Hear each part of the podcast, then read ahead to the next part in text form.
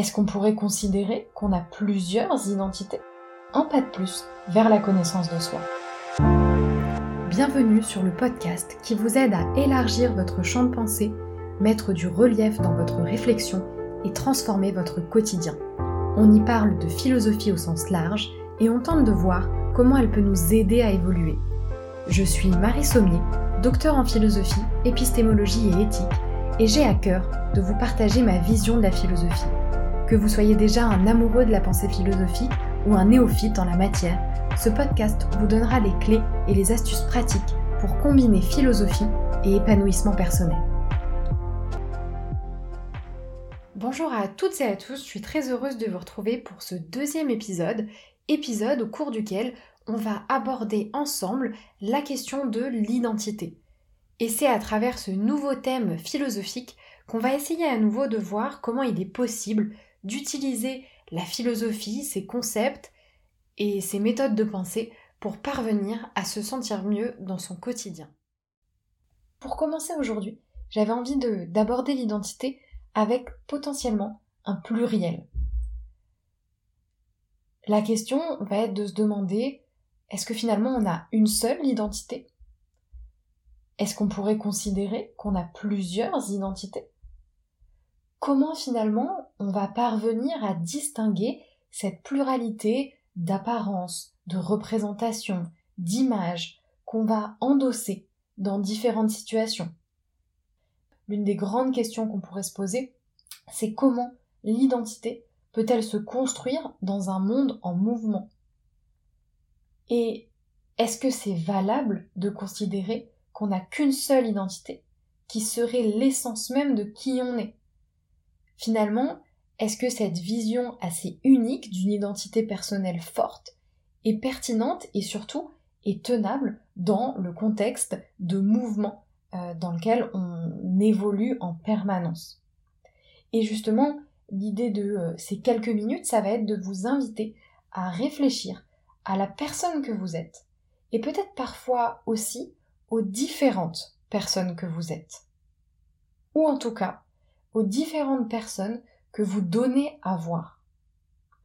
Et pour vous amener à ressentir un peu plus euh, cet état un peu particulier, je vais vous donner un exemple que vous avez certainement déjà expérimenté plusieurs fois dans votre vie. Est-ce que ça vous est déjà arrivé de dire dans une situation ou après un certain contexte, je n'étais pas moi-même. Dans cette situation, avec ces personnes, dans ce contexte, je ne suis pas moi-même. Je n'étais pas vraiment moi-même. Eh bien, je vais vous inviter à réfléchir. Peut-être à prendre dans votre tête un exemple en particulier dans lequel vous vous êtes dit c'est vrai, dans cette situation, j'avais l'impression de ne pas être moi-même. Ok. Quand vous vous dites ça, quand vous vous dites dans cette situation, avec ces personnes, dans ce contexte, je ne suis pas moi-même, comment vous reconnaissez ce sentiment de ne pas être vous-même? C'est quoi finalement ne pas être vous-même? À partir de quelle référence vous pouvez dire que vous n'êtes pas vous-même? Si vous êtes en mesure de d'identifier que vous n'êtes pas vous-même, c'est que vous considérez que vous avez une référence, un modèle qui définirait ce que vous êtes. Et justement, c'est sur ce modèle que je vous invite d'abord à réfléchir, c'est-à-dire est-ce que vous n'êtes pas vous-même à partir d'un idéal de ce que vous devriez être? Est-ce que c'est plutôt par rapport à ce que vous êtes d'habitude. C'est-à-dire que soudain vous êtes différent de l'habitude. Et auquel cas je vous invite à réfléchir au sens du terme habitude pour vous et de quand est-ce que vous êtes vraiment vous-même. Dans quelle situation? Dans quel contexte selon vous? Et surtout, maintenant, je vous invite à vous demander, mais si vous n'êtes pas vous-même, qui êtes-vous? Ou qu'êtes-vous quand vous n'êtes pas vous-même?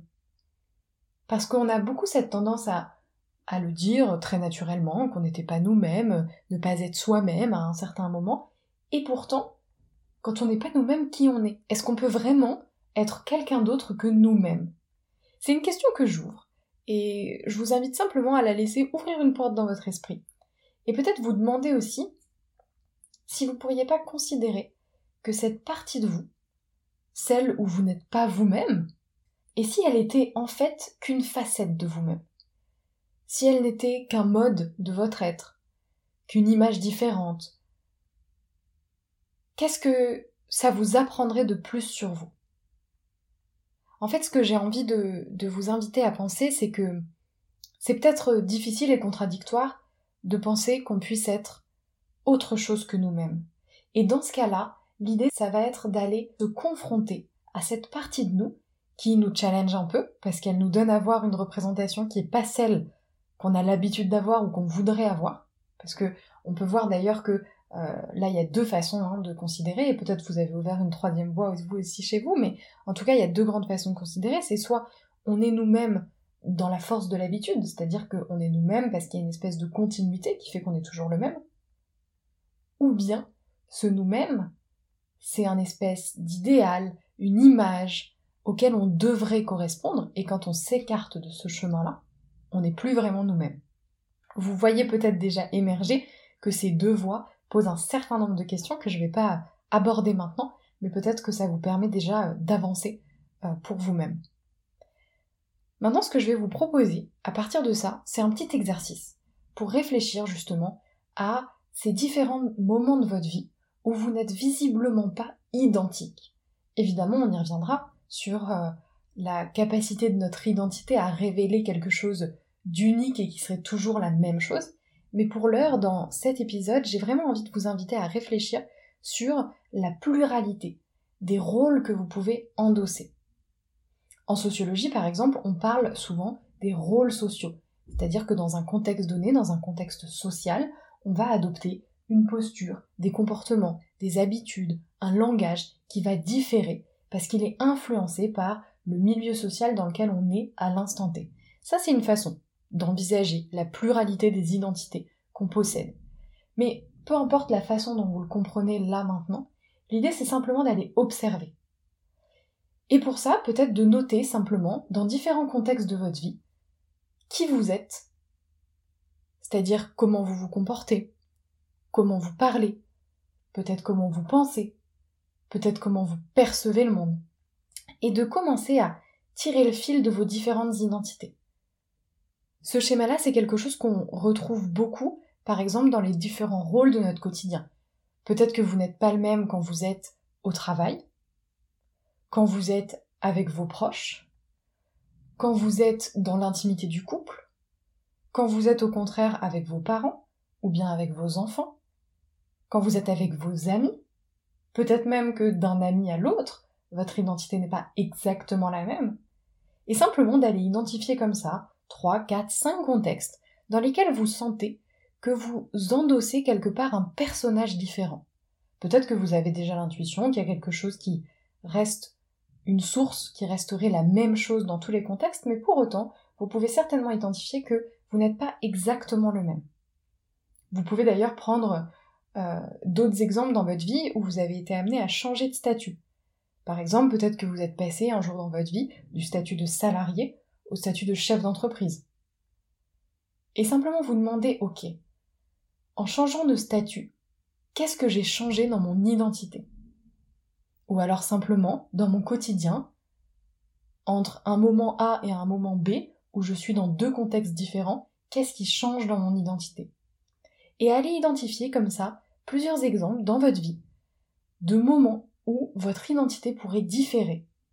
Simplement pour observer que Définir l'identité comme étant une chose unique et absolument immuable, ça pose un certain nombre de questions.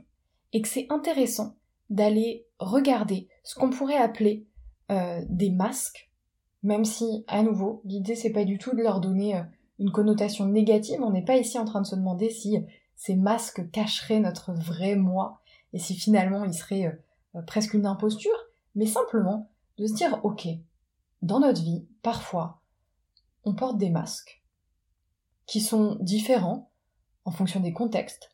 Parfois, on les choisit de façon consciente.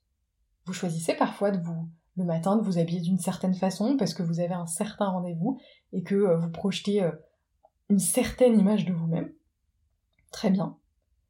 Et parfois, vous avez l'impression de ne pas contrôler ce masque. Et peut-être que c'est dans ces moments-là que vous dites que vous n'êtes pas vous-même. Ou peut-être pas. Mais simplement aller observer ces différentes facettes de vous-même que vous allez montrer au monde dans différents moments. Et une fois que vous avez identifié comme ça un certain nombre de, de masques ou de facettes, peu importe le terme que vous utilisez à ce stade, allez vous demander, cette posture que je prends, à quoi elle me sert? Ce masque que je prends quand je suis plutôt au travail, à quoi il me sert? Est-ce qu'il me sert à me sentir euh, en confiance? Est-ce qu'il me sert à me sentir euh, crédible? Est-ce que au contraire parfois euh, il m'oblige à me mettre en retrait? Est-ce que ce masque que je vais prendre plutôt avec mes enfants, il me permet de me sentir responsable?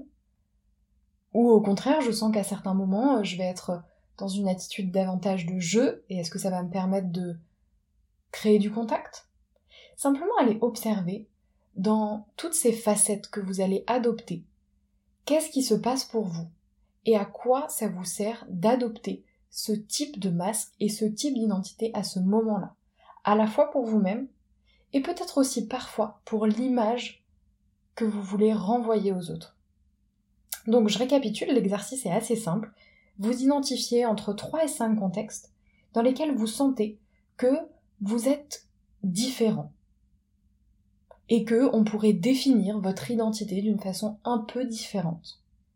Une fois que vous les avez identifiés et listés, et que vous avez peut-être euh, mis au jour quelques caractéristiques de votre personnalité dans ces moments-là, allez vous poser la question, dans un second temps, ok, ce masque que je mets, consciemment ou non, à quoi il me sert À quoi il me permet d'accéder Et Grâce à ça, simplement allez voir quelle est l'intention positive qui se cache derrière ce que vous avez mis en place dans cette situation.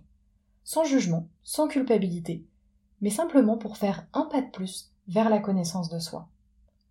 Donc je vous laisse tranquillement cheminer sur cet exercice. J'espère que cet épisode vous a plu et vous a permis d'acquérir de nouvelles clés et je vous retrouve dès la semaine prochaine pour un nouvel épisode. À très bientôt